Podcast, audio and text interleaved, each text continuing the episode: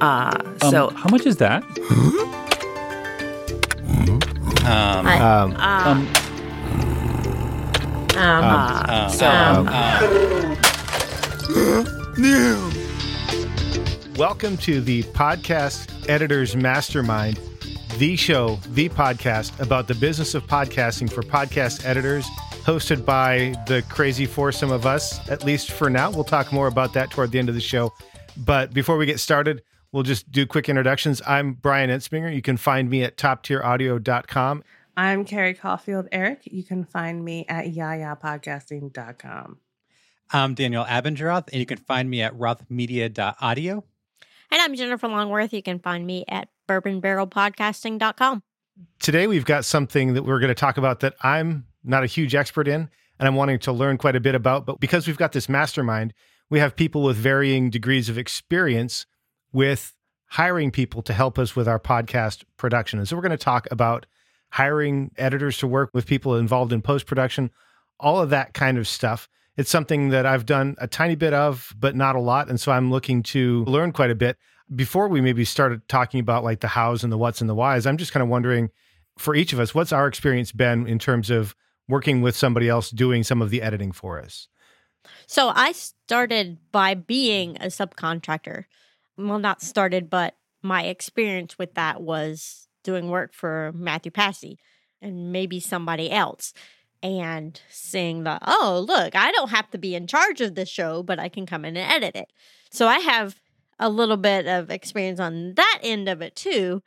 And then a few months ago, I guess into last year, suddenly I'm like, I need help. And I brought on a couple people locally to help me. How has that worked out for you so far? You did some subcontracting for Matthew. Now you've got a couple people that worked for you.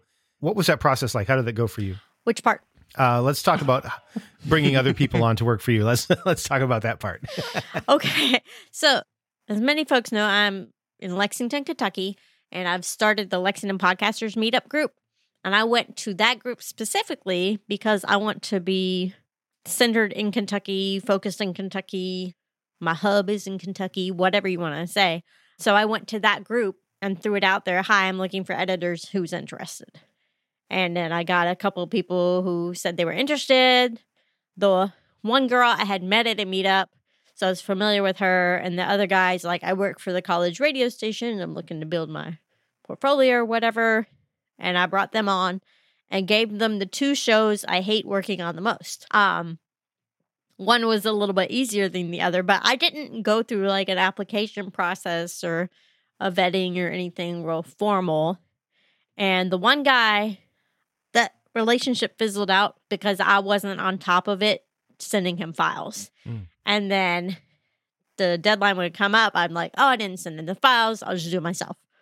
So that comes back to me being a poor manager. That's why he doesn't work for me anymore. But the second one, um, she is still willing to work with me, but the host of the show she was working on has decided to take it in house and get his buddy to do the editing or whatever, and then they'll be back, right? Yeah. Yeah. It, it's quite possible. I- I've seen that happen more than once. and then I've also outsourced show notes, which isn't specifically what we're talking about, but I had to do a 1099 for my show notes writer, and I hadn't paid the contractors enough to have to do a 1099, but that's something you got to think of is when taxes roll around doing that. And a, a 1099 being the form that says I paid this person, so I have to report it to Yep. the tax authorities to say I paid this person so they can get their money out of them. Yeah, that's how that goes. So, how about you, Daniel? I know that you're the one that originally raised the question. What experience do you have in the area? So I've never worked with another editor, but I have contracted out the show notes, transcripts, and then I have an assistant to keep me organized and do the management for me. So yeah, so that's my experience. So I haven't hired worked with an editor. You mentioned the virtual assistant. That's something that I always I always kind of felt like if it's my business, I need to be the guy that's in charge because I'm a guy. And I'm not sure that that's the case because when I go to a doctor's office, it's not the doctor that's in charge, right? The doctor walks in and somebody just tells him, go here, go here, go here. The doctor's not in charge of anything except maybe payroll at the end of the month. And so I like that you've got it set up that way. Like I'm good at the editing. That's what I want to be doing. I can't do as much editing and money generating activity if I'm spent doing like organizing my files and chasing back to my clients for their work or like keeping things organized. And as like my business has grown, you know, I've got more clients to deal with. So like it doesn't make sense for me to spend a couple hours a week sorting files, getting everything in order, whereas I can just hire somebody to do all that for me. So whenever I come into work in the morning, I just look at my to-do list and like here's my priority of episodes to work on. It releases a ton of brain energy. I can't remember think of the word, but it's just like now my brain doesn't have to focus on all this other stuff. I can focus on editing and growing the business and doing business related things. And then Carrie, I think uh, you've got what like 200 contractors that work for you or something like that. no, not 200. So I hired an editor, you know, after I've been was doing this for about a year, and I just needed somebody to kind of do the overflow. And he's still with me. And even though I have my caseload or my client load during the fellowship, I did my darndest to keep him. And then I also hired a year after that, I hired two more editors who are still with me. And I really did do everything in my power to like keep work coming to them so they could just hang on with me. and I think it's gone really well. Like there have been times where things have come up, I've needed to focus on other stuff and having them take care of like the editing. So I basically have them do a first pass usually. They're taking out all the ums, you know, all the filler and then I'm reviewing it and that has worked really well in terms of client satisfaction, actually, and my satisfaction. I did have a virtual assistant. She left to get married, which was very sad. And I So have lame. been, The nerve. yeah, uh, been trying to replace her. That's a tall ask to replace a good. It is a tall ask. It is absolutely, you have to be able to trust that person. Like, you know, editors and i love i love the editors i work with i really do not want them to leave me ever no you can't have them but i think that virtual assistant role is like key hmm because as daniel said like it frees up so much headspace. Yeah. you don't have to worry about oh did i reply to that email? Did i follow up with this? Did i send a reminder for this call or are all the files and all that junk that takes up space in your head? Um i really don't like to do. So so i think what i'm going to end up doing now that the fellowship's over i'm going back to a full client load is I am going to transition the one editor who isn't an audio engineer because you know the other two are audio engineers. I'm going to transition her into a more like virtual assistant role because she does have the podcast management experience. She can answer podcast questions. I've been looking kind of looking around for VAs and I started having this editor do quality reviews to make sure because I was starting to make mistakes. Um, and I had a conversation with her and we were talking, and I'm just sitting here thinking, like, why have I not asked her to be my VA? And that's one thing that I think is really kind of cool about working with somebody for so long is you do get to know them and they get to know your business and you build this level of trust and it's really awesome. Like they can do other things. They can kind of grow with your business. So that has been my experience. my experience for with in terms of subcontracting i think has been really kind of twofold one i do subcontract for a production company so i'm not subcontracting for an editor although the lady can do editing but i'm doing all of the editing for her company and so i have that and then i've also for the past five or six months i've worked with another editor you guys all know who he is uh, michael jerry excellent editor he's done some great work for me and so i've been able to start bringing him in a little bit he does a good job, but I'm a control freak, and so that's been a bit of a challenge to overcome because that's uh, it's it's a thing. I'm just going to say Yeah. it is. It totally is. It's hard to let go. Yeah, Like that was my biggest stumbling block when I first hired somebody is letting go. And then realizing how much I needed to invest in that relationship Hmm. as a manager to get things done the way I like them done, the way I know my clients like them done. And that takes effort, but it has paid off in spades. I mean, Yeah. it's a learning curve It is. for sure. And I think, you know, the first couple edits that Michael did, we went back and forth a couple times because there's just there's a process of learning each other. I mean, this is the same thing I tell my clients, right? This is my first edit for you. We talked about all this stuff. I would like for you to listen through and make sure that this is what you were expecting to get. And if not, let me know because we need to handle this now. And so I try to give that kind of experience to the people that work for me as well. I think, at least from my perspective, it's worked well. And I hope that it's worked well for Michael. Uh, and then I did recently bring on a bookkeeper to free myself up. But the VA thing is something that's definitely something I'm, I'm interested in looking at. I think one of the things that has kind of tripped me up in the past is when I think about bringing somebody on, I think about bringing somebody in long term. And Michael or Matthew rather was commenting how we just had this conversation a few days ago. And it's true. He and I were, I think last Saturday, we were talking because he looks around and he goes, you know what? I could be somebody's surge capacity. So if you want to go on vacation or if you get a bunch of stuff all at once, we talked about that. And I think that was one of the things that I thought about when we started talking about, hey, we should do this episode. I was really only thinking if I'm going to bring somebody on, I'm going to bring them on for years, right? But this could be something where a couple months out of the year, maybe there's some work and Matthew has his own gig, right? He's not trying to work for me, he's doing some work for me. And I thought that was a really valuable perspective. Have you guys ever tried something like that?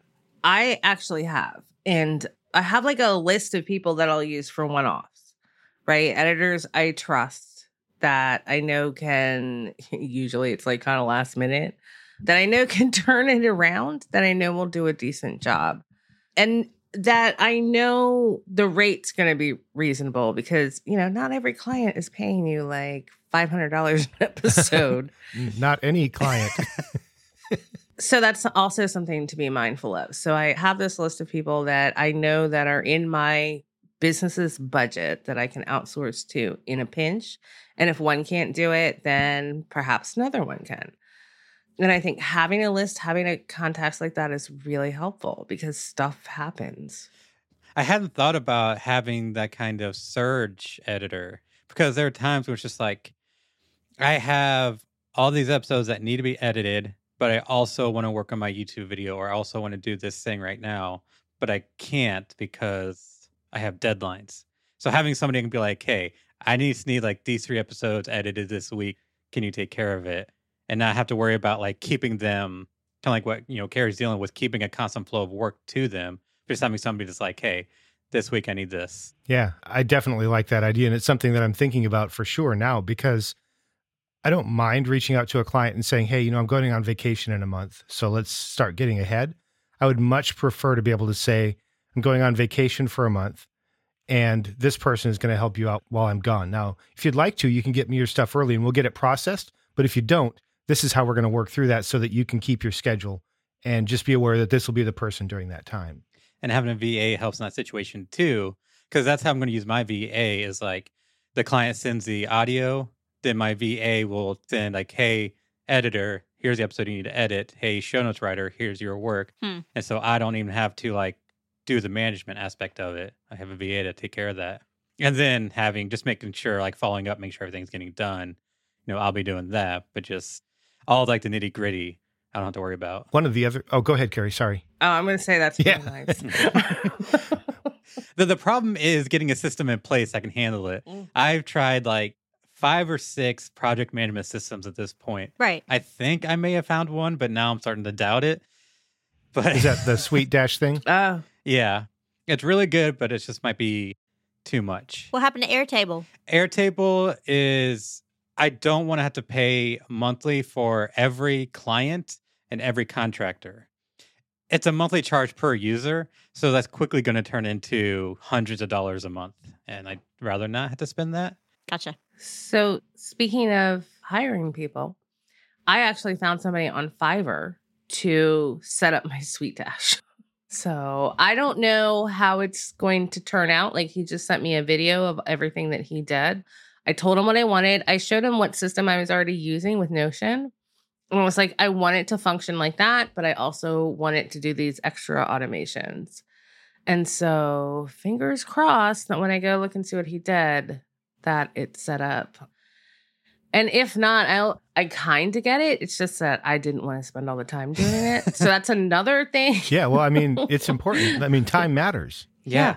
And then another thing I did was hire somebody just to help me with Instagram growth. And in full disclosure, I just went to Fiverr to find somebody. And this dude, he actually is really good. He wasn't very expensive. And in just seven days, he like grew my Instagram followers by like a hundred something. Wow. Oh wow. And then he was like, though, he's like, you got to post, you got to post. So he was like keeping me accountable for my hmm reels, which I was really impressed with. Huh. You know, sometimes it's trial and error, but for like those types of jobs that you don't necessarily want to do or don't have time for, or just don't have the, like with SuiteDash, it was the emotional bandwidth. I just didn't have it. yeah. And I just couldn't make the flow chart that I needed to to set it all up because I feel like it needs a flow chart. So finding help there is really a valuable thing. I used to edit a business related podcast, and the guy had a guest on to talk about. So the guy ran like a VA company that was specific towards this industry. And the one thing that he said was like, there are two reasons to hire a VA. One, to do the things that you're not proficient in and that they can do better. Or two, to do the things that you are proficient in that you just don't have the time or bandwidth for. Just don't do them. What about the things you just hate? Like books, don't do, don't even bother with accounting. Just don't. Yeah. Yeah, I did that last night.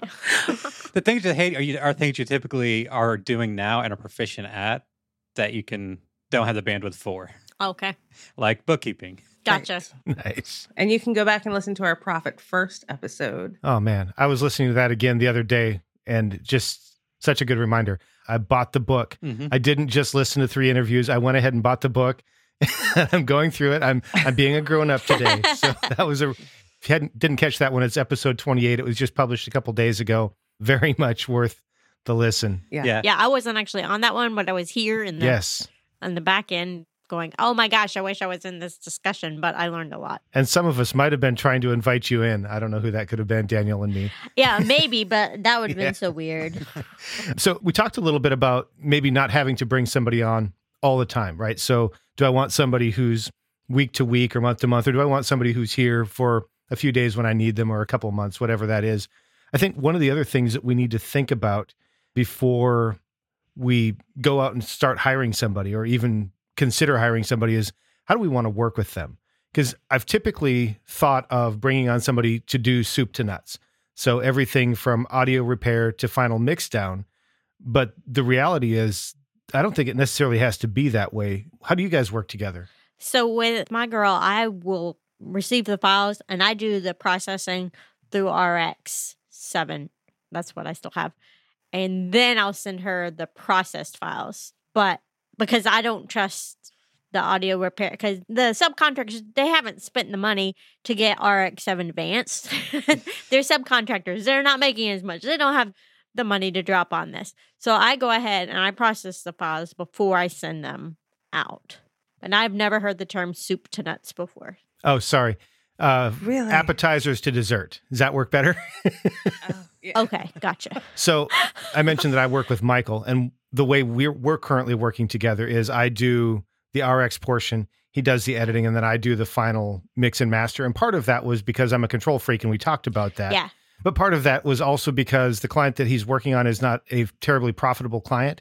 And so for me to be able to pay him even close to what it's worth, I had to do a portion of the workload for that account to work out. However, I'm at the point where I'm going, do I really want to go the you do it all, this is your show, you work on this show route? Or do I want to divide it up between repair, mixing, cutting, and or mixing, editing, and then mastering? And I, I don't know yet. So I will say that I always start a new editor with just doing a first pass. So they're just strictly going in, cutting out the filler, cleaning it up, and this is just the interview, and then they send it back to me. So do they send you mix down or do they send you back a session file? Um, session file or separate tracks. Like I have one that was sending me, you know, I, in the beginning with my first editor, I had him send back just the separate tracks. Now I have him send back the session file. However, now they can do, you know, they all now have RX, you know, at least standard. But I have like I've have paid for them in the beginning to get elements. Oh. So I make sure that they have the software and I don't have the expectation that they have to purchase this, right? Because they're doing it for my business. So I will at least give them elements. And then they also get my course. Nice. So they can go in and learn how to use it. And then, you know, at that point, they can then do the pre processing. They can do some mixing on it. They can do the first. So, whatever they want to do, they send me back the session file. I will tweak things. I will just go over the content because I do have some content editing, you know, do content editing for my clients. And then I will tweak the mixing a little bit based on, you know, what I know the client likes because everybody has their own thing. And and maybe one of the things I should do is like let the editors know and I, I may start to do more of that. Then I do the mastering. And then it goes to the the review editor or the quality assurance girl. I guess. I don't know. She doesn't have an official title. So then she'll put her ears on it and she can actually now, since she's been with me for so long, if there's just like something simple that needs to be cut or needs to be smoothed out, she can actually take that Hmm. you file into Audition and clean it up and then send it back to me. So that's kind of the system. Somebody mentioned control a minute ago, and you just are relinquishing so much control, and it's just like, whoo. Therapy. Okay. I'm that not that sounds like a profit second type conversation if I have to pay for therapy. Yeah. um no it's just i the only way that these editors can do what i want them to do and i can get my money's worth out of them and get that peace of mind is to actually make that investment in them and then trust them. And i have been working with these editors for years now. One of them's like started with me in like 2018 the other in like 2019 a long relationship now. And they have stayed with me through you know the feast and the famines so i think that's because of that investment but now some of them like one of them's gotten so good i'm like i'm like working really hard to give him work so he doesn't leave me uh, yeah, which is a good problem to have, right? Because then that keeps you always focused on keeping the pipeline full, right? Yeah. Yeah. Cause he is like, and I can always depend on him. And that's wonderful. Like, there's no price tag on that. And I have given him raises like over time too, and Christmas bonuses and whenever I can. And, you know, I just bought one, you know, the quality assurance girl because I want her to, you know, start taking more of a VA role. I bought her a ticket to the Amplifying Her Voice conference because I want her to have that industry knowledge because I want somebody in a VA role that doesn't have to ask me, well, this person asked this, what should I respond? I want them to know that information because a good virtual assistant is going to be able to have the same knowledge as I do about this, like podcasting 101 stuff. Yeah. So it's an investment. It is an investment. Yeah, I, I mean, transparently, I think I'd rather work for you than for me, Carrie. Just you're Yeah, better to your contractors than I am to me sometimes. I'm not hiring yet. That's okay. I'm pretty expensive. So Go- am go I. No. That makes me wonder about how we pay them. I, I don't know if that was a question you had on your mind or not, Brian, but Sure. how do you pay your contractors? I mean, like, what's the Um, going rate? well, what's the going rate? How do you decide? Because one of my guys was getting X amount, the other one was getting Y amount, but it was based on the show and how much profit margin I had because I had show notes on one. So I had two shows that if I did them myself, I'd be making the same amount of money, but one of them I had show notes and a subcontractor editor. Another one I just had a subcontractor editor. So they were making more, but I thought the other show was easier anyway. And so is it like make sure you come home with profit or make sure they're getting a fair wage, which is questionable? I would argue that there's some tension between those. So it's not inappropriate to take home some money for having found the client and continuing to manage. There's value in there, But depending on what that client is paying you for the work that's being done and what the in quotes going rate is for someone to do that, a professional to do that, there's going to be some tension there and you're probably going to have to work that out. The way I do it is when they take on a show, and this is, you know, one show, one editor. So just take that with a grain of salt. We agree on the price. And then when he finishes working on that episode, I ask him to invoice me. That way I've always got a record of the payment and it's clear that it's a business relationship, not a not an employee, all that stuff, right? So I'm trying to handle all of that stuff and go like this is the invoice from the company. I paid the invoice. This is how we're doing it. That's how I do it. I don't know how everybody else does. So all my contractors have different rates. So I am using contractors one in Philippines, one in Egypt, and one in Chile. So what I do when I hire sorry, that's my dad.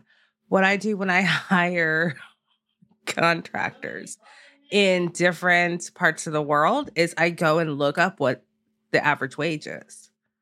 And then I make sure I pay them a lot more.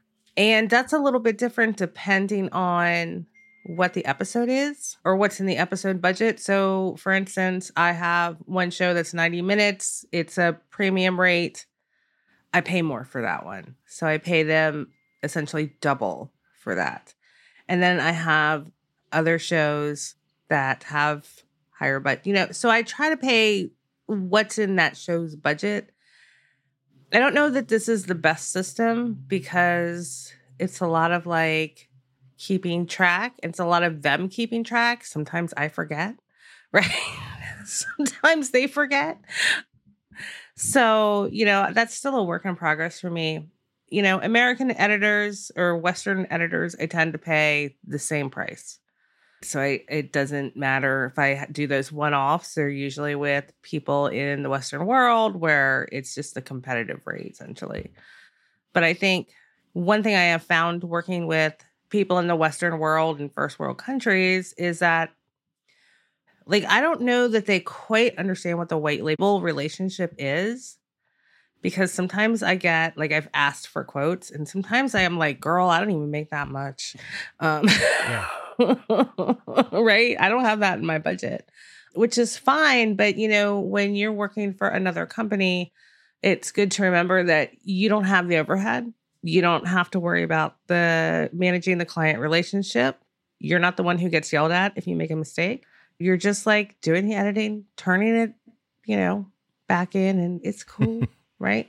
Yeah. so, so that's the only problem I really run into is uh, trying to manage the expectations of the first world contractors in terms of doing the white labeling. Not everybody, obviously, but I have had some like, wow, I should be working for you, biz.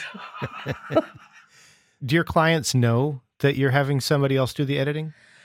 Uh yes and no because you know i do let them know up front i let them know in that consultation however i think they forget because all they get is me sometimes when there's a mistake they're like oh did you know somebody else do this and you know i have to be most of the time i have to be like no no that mistake was on me um because you know most of the time they're doing a first pass they're doing that grunt work and I review everything and I master, you know, I do the mastering process for mm-hmm. everything. Mm-hmm. So I have put ears on it, which is why I hired somebody for a quality review because, yeah, I'm not always perfect. Quality control is something that I've been considering adding to my offering as well. I've been thinking about actually hiring a transcriptionist to review an automated transcription using Descript so that I can say, hey, I'll deliver you a transcript for this amount. But then that also becomes the quality control step where they say, hey, I heard this or this sounded weird, and trying to leverage that relationship to maybe also catch potential issues. Yeah, having quality check has been a huge help for me. So you have somebody that does that for you also? Yeah, my assistant does. Oh, yeah. Yeah. Well, that's like, again, that's why I was like, well, that can be something um, my quality control person can step into that VA role, that's absolutely something that mm-hmm. that because anybody can listen to a podcast and be like, "Oh, that sounds bad." Yeah, and never listen again. Yeah, and I just want to give a shout out to Helen King I did some coaching with her and she's just crushing it. Nice. So she's gonna we can all go work for her. Awesome. Cool. I didn't realize she had four positions open, but that's great. you do, right, Helen? um, So we talked a little bit about the scope of work and that kind of stuff. But I think what originally brought this whole topic up was Daniel asking the question, what should we ask if we want to interview an editor? Daniel, do you want to share a little bit about your your thought process and what was going on and what you were looking for? So I know like one non-negotiable for me is they have to use my DAW. I use Reaper, so I knew like I had to find people that were proficient in Reaper. Fortunately, I have a Facebook group full of podcast editors that use Reaper, so I had a source like put an application out too. But I didn't really know what to ask beyond like, hey, what's your name, your email, and like how long they've been using Reaper, like what other tools they're using, and like their turnaround time. So then I threw it to the mastermind, I got some great ideas. And then one that Brian that you mentioned that I really liked was the philosophy of editing, Yeah. which like for me it's like, you know, a good editor, you never know that they are there and err on the side of sounding natural as opposed to removing every disfluency. So I think that's like a really good vet to kind of see like where they're at and whether or not your like philosophy is aligned. You want to hear something funny? Yes. Always. that kind of goes along with this is I was interviewing for kind of a big job not too long ago. And that's one of the questions that they asked. I love it. Yeah. Yeah. So the interesting thing about that question is it I mean it's easy to either lie or to be aspirational or to maybe not have an accurate picture of what you think, right? So if you've listened to this show and now you go, I'd like to work from Daniel, you would say, Well, my philosophy is you shouldn't be able to tell that I was there. but then there's the question of can you actually deliver the goods, right? My philosophy on that is that it's perfectly appropriate to ask somebody to do a trial edit for you. And I'm not talking about like a 90 minute episode, although if you want to edit an episode of the podcast editors mastermind to prove that you've got the skills, believe me, if you can do this show, you've got some skills. Um, but Many have tried and I don't know, in my mind, like two to five minutes is enough. What do you guys think? yeah, actually, Uh, depends on the show. well, so here is what I think it was Carrie Green who said this, or Daryl Darnell. I can't remember which one, but they said they actually take audio with very specific problems, little clips that they know that editors are going to have to deal with. And then they give them those to do a test edit. And if they can't solve those problems, then we're not talking about anything like super complicated. We're talking about, you know, mouth clicks, a little bit of background noise, leveling problems. So if they can't do that, they're not the editors that you want to work with, Yeah, which I thought was brilliant. I think I Mhm. remember Daryl talking about something like that, where he said he also does that because he knows that they're going to have to send it back because no editor that has ever tried to edit whatever it is that he sends them has not returned at least one issue. So he's also looking to see how do they deal with having to go back and retouch something, which you know you can ask somebody like how do you deal with stress or having to do something again and if they really want the job they'll say I'm great at it. Right. but when push comes to shove, I don't know that any of us really like to do the second pass, right? And then how do they handle criticism? Are they going to like be angry at you? So Yeah. What about the rest of you? Do you have any like I don't have a sample to send anybody other than an episode of the podcast editors mastermind, which is probably not a fair fair piece of work to send for what I mo- normally do. trial by fire. What four And tracks, cats parents, Yeah, yeah. cross talking, and all sorts of crazy stuff. and then Carrie's crazy voiceover. We should send them the episode 28 to do and ha- make them have to like line everything up. I did not send a test run to not like a a small sample, but I can see if I had the same few minutes to send to everybody, that would be a good idea. I think the one girl ended up doing a better job on one show than I did. I was like, okay, well, she can keep it. That's kind of what I'm looking for. She's doing a better job than me. Because one of the questions was like, "What's your approach to editing, and can you share your process?" And I was reading one of them. It's like, oh, that's a really good idea. I was like, I want to hire this person just so I can piggyback off what they're doing and learn from them. That's, uh, awesome. you know, you should share with us what that was. I had to like look at the responses and figure out which one it was. yeah, no, later, not live. That's going to be our little secret. So what was your, sorry, what was your question? Just do you have a, a section that you send for a sample edit? That's something that I think I need to do. I think it's worthwhile. Yeah, I don't have one. I need to find one.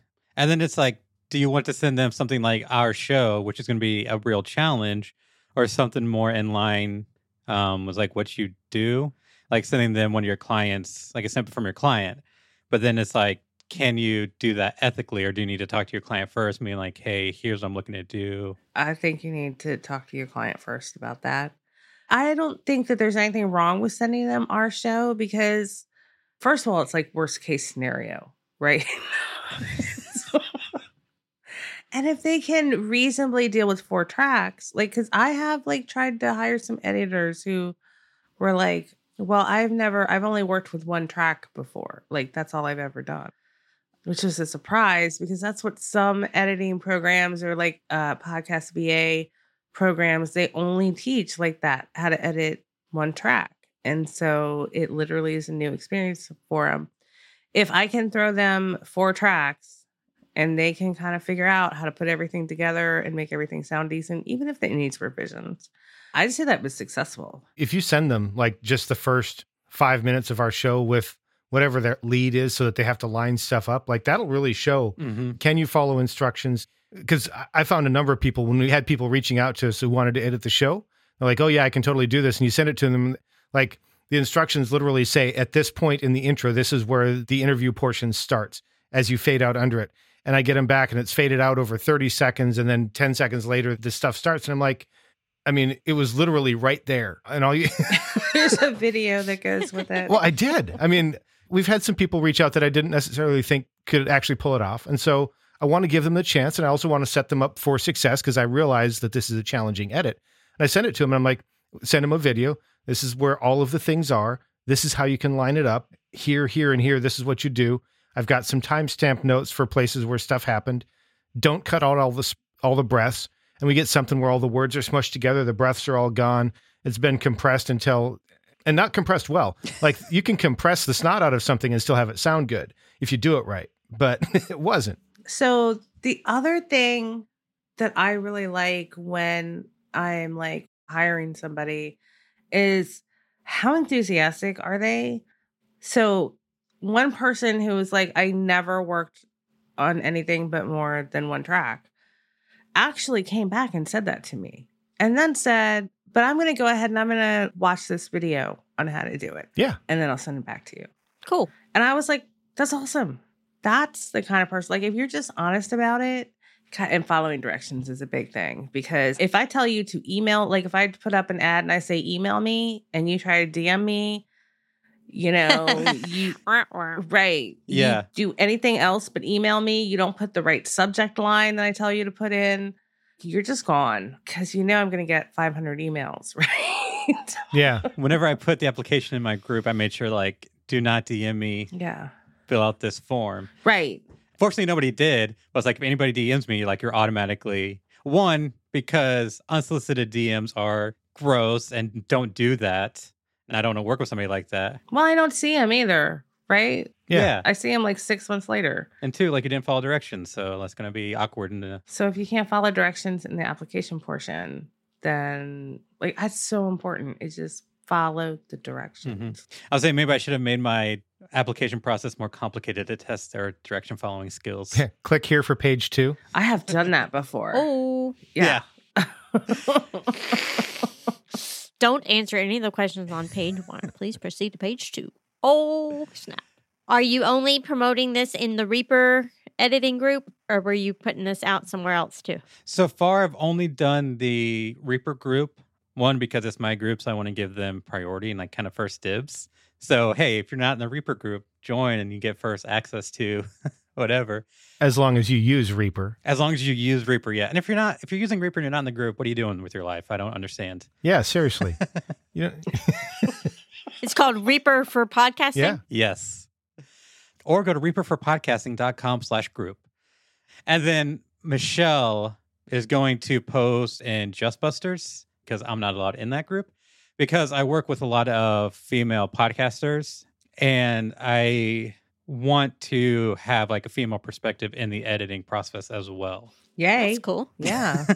Yeah. That's actually something I've thought about because it does seem like even in the Hindenburg group, there's a fair number of females, but it is still biased toward dudes a little bit. And I'm not sure how to overcome that. You have to reach out to women. You happen to know somebody, actually, you know two people. I do. And you've been very helpful in getting people in that group. I don't want to say that you haven't, but it's still biased. Right, right. So if you want to work with women, you have to like reach out to your women friends. And yes, Helen, the second time in two days Reaper has been mentioned or recommended. Is it a sign? It is. It's a sign that you should totally go with Hindenburg. Because, because not necessarily no, but Reaper is a solid piece of software. Somebody interviewed me earlier this week asking if I didn't have Hindenburg, what would I use? And the answer is Reaper Audition. because I can buy Reaper one time and be done with it. Audition I buy every Mhm. month. Oh, I know.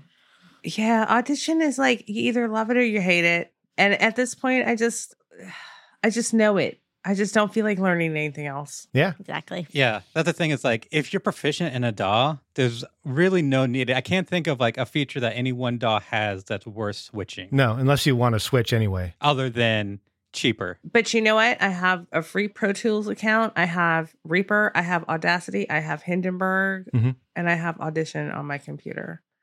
So The time cost of learning a new DAW is tremendous. Yeah, but I will if I have to. And if you pay me enough, I will learn any DAW. um, I don't know if you saw, but Ashley said um, when it comes to the whole women thing, it's been that way since before podcasting was a thing. Yeah, definitely agree. And totally, absolutely, Ashley. So it's up to you guys to like change that. Definitely. Mark Dale says, learn your DAW over switching. Yeah, be proficient. And then I think it's a little bit easier once you know what your DAW does. And then Mhm. switching is just a matter of finding all the buttons. Yeah, because they're all essentially doing the same thing. It's just Reaper does it better. I think maybe one other thing that we haven't talked about in terms of bringing on contractors is contracts. Yeah. With my clients, this is something I have in place, but truthfully, I don't actually have a contract in place with the editor that works with me. What do you guys do? How do you approach that? Well, when I was a subcontractor for other folks, I didn't sign a contract. And so when I brought on contractors, I didn't have them sign contracts and I pay them through PayPal or Venmo. So it's probably not the best setup. I always make everybody sign a non disclosure Oh, Okay. because the worst thing that I think could happen is that they say anything about my clients that my clients don't want said. I hadn't thought about that. Yeah, that my clients don't. Everybody gets a non disclosure. I treat all my clients like I have a non disclosure with them. That's like kind of standard for me. And I wasn't really doing contracts with my contractors. However, I do have like in my Notion, I have kind of a policies Mhm. for them, like what to expect, how we work, how I work specifically. I do let them know when I, I talk to them, I do let them know that like sometimes I'm bad at like communicating or responding. like if I'm just done with the uh, we- internet for the day, I'm just done. If it's pressing, I will get back to him or I'll have, you know, my husband take care of it. And I also have like sick days. If you are sick, if you are not able to do anything, please let me know like immediately so I can make sure that the work is covered, that kind of thing. And just, I also have a thing that says, you know, when you're out in the wider world, uh, you're representing our company. So, like, don't be a jerk. You know, Wil Wheaton's rule, you know, be nice to people, that kind of thing. One thing I want to include in mine is a non compete clause. Like you can't Yeah. talk to my client. Don't steal my clients. Yeah, exactly. Yeah, don't steal my clients. You know, that's very smart and it's probably something I should have. But because I, you know, the work ebbs and flows and because I did the fellowship, I have encouraged my contractors to do work elsewhere. Mhm. Oh, like I don't want them to, like they can't work for other editors. Right. I just don't want them to steal my clients. Exactly. Right. Right. You can't go after my clients. Although I have given a client, to a contractor. Yeah. It's just like you can have that one. Yeah. That's easy enough to write in as a without prior written permission. So I actually wrote a contract to subcontract for somebody else and the work hasn't come through. But the way that worked, because he is an editor, I wrote the contract and said, can't contact or pursue for business purposes or something like that any client that is known to work for this person for 12 months after the end of the relationship or something like that. Mhm. That was actually a little bit tough to figure out how to write it out because I'm not a lawyer, but that seemed important. I don't want them talking to my clients. Not so much as like I don't want. I'm afraid that they're going to steal a client because like one thing like I don't think that's going to happen because I have such a strong relationship with all my clients. But two, I don't want any confusion with my clients. Right. Like they talk to me, my wife slash business partner, or my assistant for certain things. And I don't want them being like, okay, well, it's an editing question. Talk to them. If it's about your show notes, talk to this person. Like, Yeah. I want very few. Like they contact any three of us, and that's it. Right. Yeah. And they don't have to like worry about who they need to contact. Right. And I often, because sometimes I think about like the whole agency model, and then I feel like that's why there are account managers. Mhm. Right. That's exactly why. Mhm. but then you watch something like Mad Men, and then the account managers steal the clients. Yeah. I mean, that, that's always, ah, or Jerry Maguire, same thing, right? yes, that's, there's always a risk. So I wasn't always a fan of fa- contracts, Ashley Lynn or Ashley Lehman, but I am so getting into them, and I am building them into my system and employee handbooks Yeah. because I feel like my contractor thing is kind of an employee handbook. Hadn't thought about that. I like contracts. I don't like creating them. Oh, I don't like. Yeah. Fair enough. Fair I enough. don't. I want them in place, but I don't want to do the work. Yeah. Yeah, that's why I make like sections. So I've been using Quoters IO, even though I can do it in like a gazillion other things. I've been using Quoters IO because that allows me to like save contract sections, right? So I could have like all the like super legal jargon, you know, by section, Mhm. like payment terms, scope of work, that kind of thing. And then I can just save it, copy it, and tweak it. As I kind of like am able to repurpose it, which has been really cool. Yeah. Well, we need to probably go ahead and wrap this up because before we go, I wanted to give Jennifer a chance to share a little bit about what's going on because there are some changes coming to the podcast editors mastermind. So, Jennifer, do you want to share? Well, that's really open. I can say whatever I want now. You can. You can, as long as it's good about me. uh oh. wow. well, this is my last, for now, episode of the podcast editor mastermind show because I, uh, about six months ago, started working as a real estate receptionist at a real estate office. And now I've moved up to office manager. And that takes a lot of my brain away. and by the time I get home, I'm like, especially with my kid home, she wants me to feed her. What? It's so annoying. What? I know. I don't understand this. I she. It's not like she's small. She's 18. she can feed herself.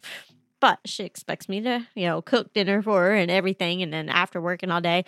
And I'm still a podcast editor. I haven't subcontracted enough of it out. so my evenings, I'm like cooking or editing or sleeping or, you know, not doing anything that I, something had to give. And Yeah. so I'm stepping down for now. So, for those of you that are watching, I'd just like to encourage you to stop by Jennifer's Facebook profile and show her a little bit of love. Let her know that you'll miss her because we suspect that she'll be back when she realizes she can't live without us. I know, right? but it might take some time because we are an acquired taste. uh, do we have time for t- Poddex question of the day? Always. sure, if we say so. All right. So today's Poddex question of the day is Who would you like to sit to next to? Can't even read. Not a requirement for this job. I'm a podcast editor, not a podcast narrator. Who would you most like to sit next to on a 10 hour flight and why? Um, nobody because I hate to fly. Or Daniel, maybe in your case, who would you like to sit next to on a bridge going to Memphis for 10 hours? Isn't there a, a bridge breaking or something near What? Memphis? They had to shut down the main bridge coming into Memphis because they found a structural crack. That's so Delaware. I mean, we do that stuff on purpose here. Can I say my wife? Oh, Yeah, yeah, you definitely can. Yeah, out of anybody, I would have to say Michelle. Is that is that a cheater answer? I mean, no. So I have sat next to my husband for like a 12 hour drive. Does that, and we had a great time. I bet you did. I was on a train ride. How about you, Jennifer? Who would you like to sit next to for a 10 hour flight? Oh, oh. I'm gonna sleep, so it doesn't matter. A pharmacist with a lot of Xanax. I mean, Yeah. There's no hesitation there. yeah. Uh, I don't know. Maybe one of my pals from the UK who I don't ever get to see. Hmm. That's a good one. Caroline, who we've only hung out like we had a great day on the beach the one time, but I don't see her. So If we had like a podcast conference on a plane, Yes. Oh. Who would we want to attend? well, Yeah, maybe that should be our next one because that'd be that'd be fun. yeah, that would be a lot of fun. I got a handful of answers right now. Yeah. So I- I felt like I had an answer until Daniel reminded me that I could also include people that I, I'm actually likely to sit next to on a plane, which would be my wife. I was thinking of people that are unlikely to sit next to me, but definitely w- wouldn't mind sitting next to Catherine for 10 hours or more on a plane. That's been fun in the past. If I had to choose somebody that I didn't get s- to sit next to and haven't really met, I would probably say Daryl Darnell because I'd like to pick his brain a bit about running an agency. you haven't met. Yeah, but I feel like you need to get him drunk first. Well, I, It's a ten hour flight. We can make that happen. I mean, I don't really drink, so I could give him mine, I guess. You haven't met Daryl? No, I haven't. You oh, because you Because I'm not cool like you guys, oh, I've been in the same room as him. you've been on the same Zoom call as him for sure. which is almost the same. Yeah. Yeah, I definitely have. Yeah. PEC 2020. I mean, yeah, Mark, if we can have more than one person, definitely have that PEC flight. We might even invite you Mhm. if we let people from Atlanta come. Who do we know with a jet? Do we know anybody with a I don't know. I don't know. But Uh, I mean, you know, with the jet. wow. I'll have to see if it's free that weekend, but all right. Well, with that, we're probably going to need to wrap it up because this has quickly taken a turn. I'm Brian Ensminger. You can find me at toptieraudio.com. You're muted, Carrie.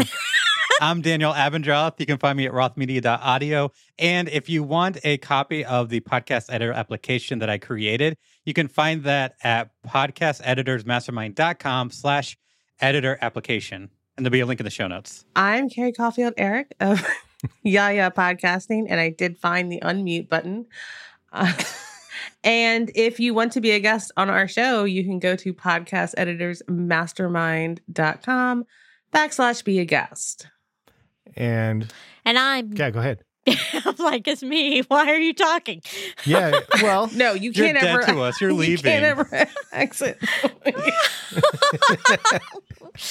I'm Jennifer Longworth, and you can find me at bourbonbarrelpodcasting.com or across social media at KY Podcasting. KY stands for Kentucky. and do give her love, Yes. folks. Give her lots and lots of love in this time of need of a break from us. yeah, and pray for us because we got to figure out how to go on without Jennifer. So Sad. Yeah.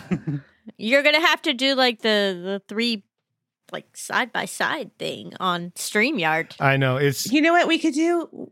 Guest hosts. guest hosts. Yeah. Guest hosts. I mean, nobody will be able to fill your shoes, Right. but we can let people try. Yeah. So if people want to be a guest, Carrie's already given you the information for how to do that. And if you would like to demonstrate your mad skills as an editor, you can also reach out to us. We have an episode of the Podcast Editors Mastermind that you could do for practice, or if you'd like to edit this one and try and turn it into something even relating to a conversation, just let us know. Podcasteditorsmastermind.com. Thanks, everybody. Bye. Bye, all. Turn down your game. Bye. Uh, Um, so, how much is that? Um, I- Um, Um, Um, uh, um, so, um, um, New.